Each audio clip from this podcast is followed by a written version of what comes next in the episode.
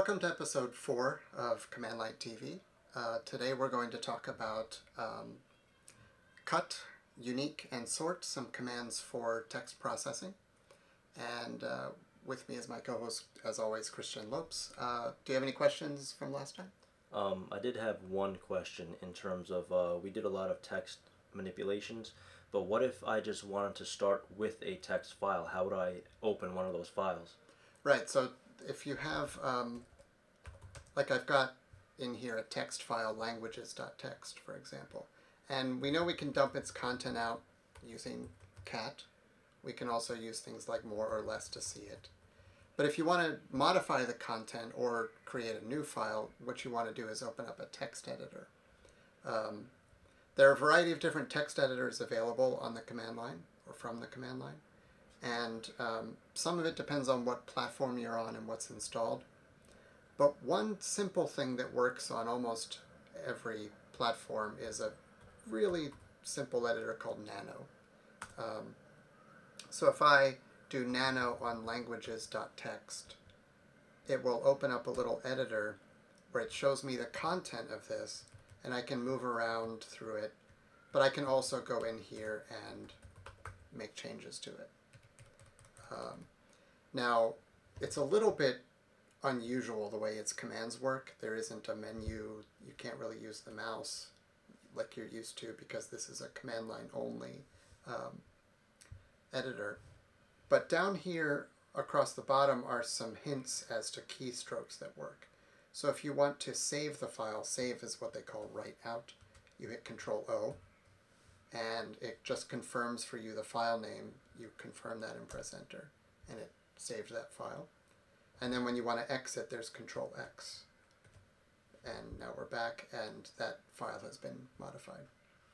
Um, so Nano is very simple to use, but you can also use graphical editors. Uh, most Ubuntu systems will have gedit installed, and you can just type gedit with a file name. It will open up a separate window. Um, and you can use your mouse here. It's got a menu. This is more like a standard editor.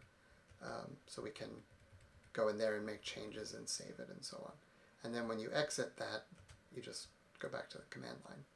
There might be some messages here from gedit as it ran, but most of them are ignorable. Um, on a Mac, the way to hook into the TextEdit application on the Mac is to type open dash E. This means open with TextEdit, and then you put the file name. That won't work here because we're on Linux, but that should do okay on the Mac. Well, now that we've been working in the terminal so much, it's obvious how important these text files are. Um, what else can we do with the text files in terms of editing and whatnot? So text files are very important on Unix systems because a lot of the configuration and uh, just data is kept in text files. So we have a lot of commands that are around um, editing and, um, and manipulating text in different ways. So we're going to look at some of those commands. Um, but first I want to show you one of these configuration files that's part of pretty much every Unix system, and that's the password file. So if I use cat to dump out the contents of etc slash password. etc is a directory at the top level of a Unix system that keeps a lot of configuration files within it. So password is one of those. And we spell password abbreviated like that. So I dumped that out and I've got all kinds of information here about different users in the system. So um, this is my personal account and then I've got an account down here for uh, CLTV. Um, and we've got information about each of these users. Some of these are, most of these are system users, so that means that they represent different software on the system or different servers. Um, for example, Postgres and CouchDB are two different database uh, systems, and they each have users for them. Um, but then the different information we have here is separated by colons. So there are, I don't know, six or seven fields. The first field is the username. The second field traditionally was where we would store the password, which is why this is called the password file. But eventually Unix systems started moving the passwords into a separate file so that it could be protected a lot better. So in most systems, this will just have an X in it or it will be blank. Then I've got a user ID number and a group ID number. Following that, for me it's empty, but it's supposed to be the full name of that user. You can put like a user's complete name there. So I've got things like that for my database users. Um, and then finally, these last two are the user's home directory. So when I'm logged in as this person and I type tilde, that's the directory it refers to. And then the shell for that user. So there are different command shells that are available. The one we've been using is bash. It's the most common. It's the default on Ubuntu and on the Mac.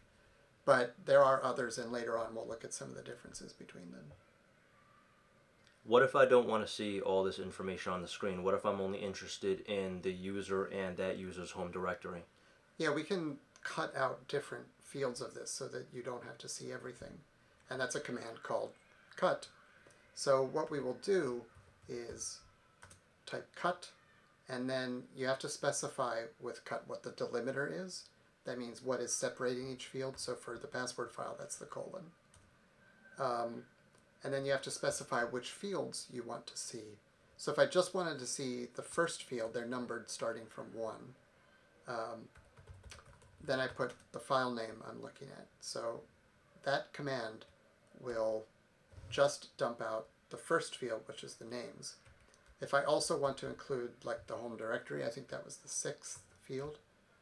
So I could put 1 comma 6 here and that will give me um, the username and that user's home directory separated again by the delimiter. Uh, but it omits all of the other information.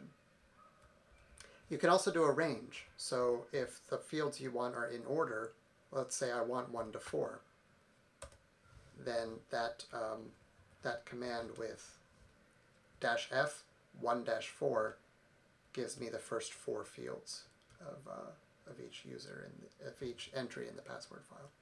So again, that would be the uh, username, what originally used to be the password, the um, ID, Yeah, user ID. the user ID, and then the group ID. Yep, exactly.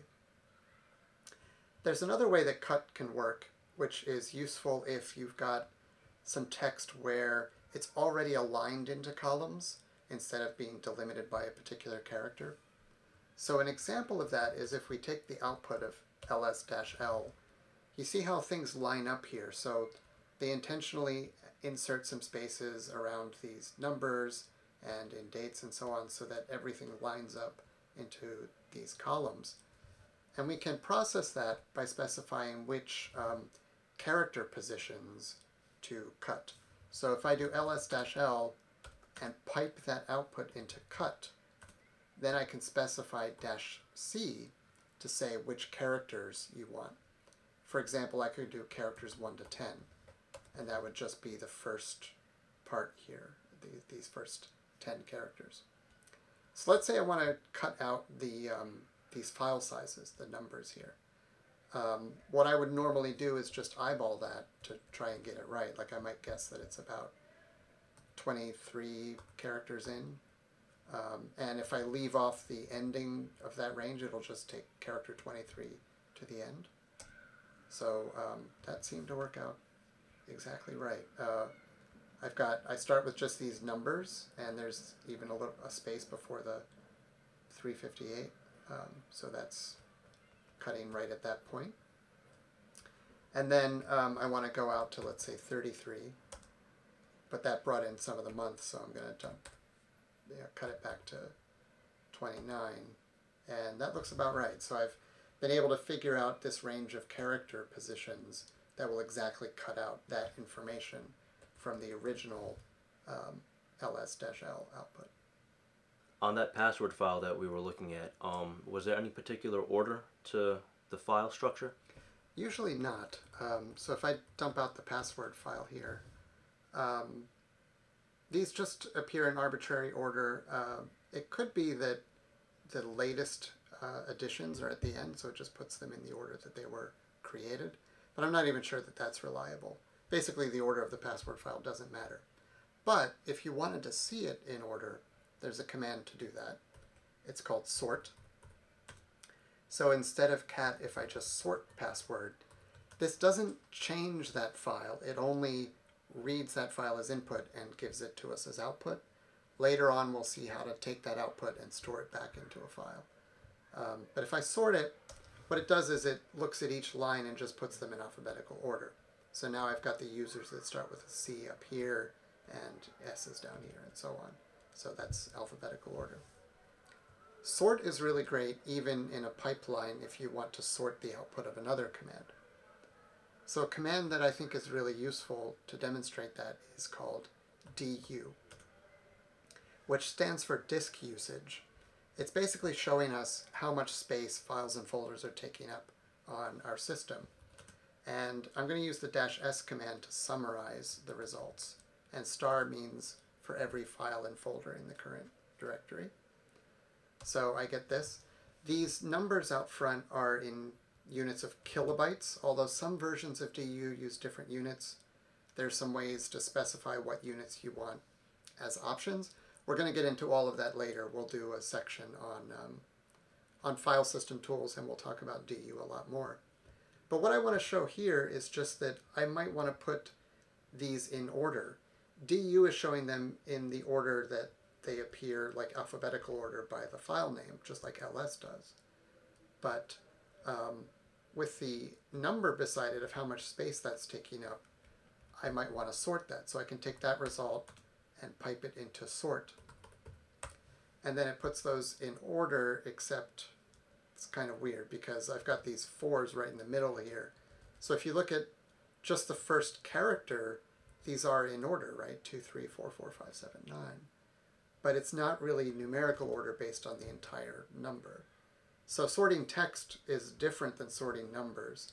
And when you sort numbers, you tell sort dash n, and that will compensate for that. So now I get them in numerical order from smallest to biggest.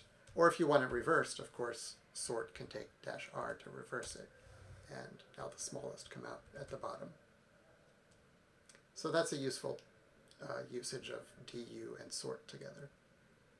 Back in the password directory, we have a lot of users and they have a lot of separate home directories. However, some of them are the same. A lot of them just have the forward slash or root as their uh, directory. But the CLTV and yours, which is League, have slash home. Um, is there a way to sort these out and see how many there are? Yeah, we could. Um, first of all, you might want to just cut out the um, the home directory field so that we can see the variety of things that are there more easily. So um, recall that our delimiter was colon, and I think that's field six in the password file. So here are all of the home directories. And um, one thing you could do, we learned grep previously. You could grep for home to see just those users that have directories in home that's one indication that those are regular human users as opposed to system users, which usually have their directories somewhere else. But another thing that we can do that's pretty cool is remove the duplicates or count the duplicates. So here I've got a bunch of different users that just use the root as their directory. Um, so if I do unique, and unique is just spelled U-N-I-Q, um, what it will do is remove duplicates. So what happens is now we only see the slash once, except we actually see it twice. And that's because those were not consecutive. So basically, if two lines are side by side or adjacent, then unique can detect that they're the same and eliminate them. Um, but if they're not adjacent, it doesn't notice. So it's very common unless you know that the data is already in order, to put a sort before the unique. So now I take those directories, sort them. Let's just look at the result of that first. So now all of the slashes are together and these appear in alphabetical order. And then if I do unique, it will have the slash only appear once uh, because all of them work together and now unique can filter them properly. Another thing that happens, or that Unique supports, is I can do the dash C option, which means count the number of duplicates instead of just eliminate them. So now I see that that slash appeared 14 times and the rest of these appeared once.